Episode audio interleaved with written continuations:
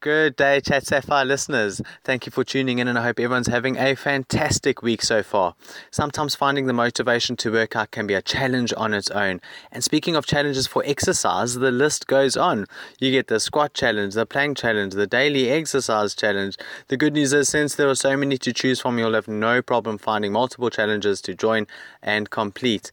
One thing I know for sure, working out is a lot easier when you have a friend waiting for you. So skip the coffee date and instead head to a cycling class or a running trail. Plus, research shows that finding a fitness buddy increases the amount of exercise that you actually generally do. And why not choose a podcast you've been wanting to listen to and only queue it up when you're about to start working out? This gives you something to look forward to when a gym session doesn't sound all that appealing. Designating an area in your house or apartment for exercise can help you get in the right mindset and minimize distractions that could be a real motivation killer. Spare bedrooms, basements, or even partitioning off a corner of the living room that will give you a sacred space to practice yoga or bust out a few rounds of burpees. And so there are hundreds of fitness apps and workouts ranging from Pilates to high-intensity interval training and bodyweight circuits. Choose one app and schedule daily workouts that focus on different fitness goals.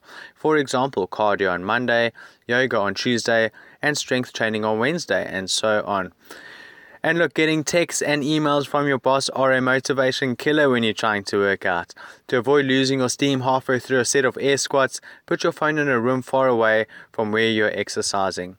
And planning to exercise before you head home can be also very helpful. Finding a gym, track, or trail close to your work that you can head to before going home. Change your clothes at work and go immediately to your exercise destination. No stopping for groceries or dry cleaning along the way. So look, sometimes the idea of training after a long day feels totally impossible. Rather than giving up before you even start, tell yourself that you'll just get dressed and do a ten minute warm-up before you even think about going home. After you get moving, there's a good chance you'll want to keep on going. So do what you love. Exercising after work should give you an energy boost and help take your mind off of the day. Choosing activities and workouts that you enjoy and look forward to can help keep you motivated more often.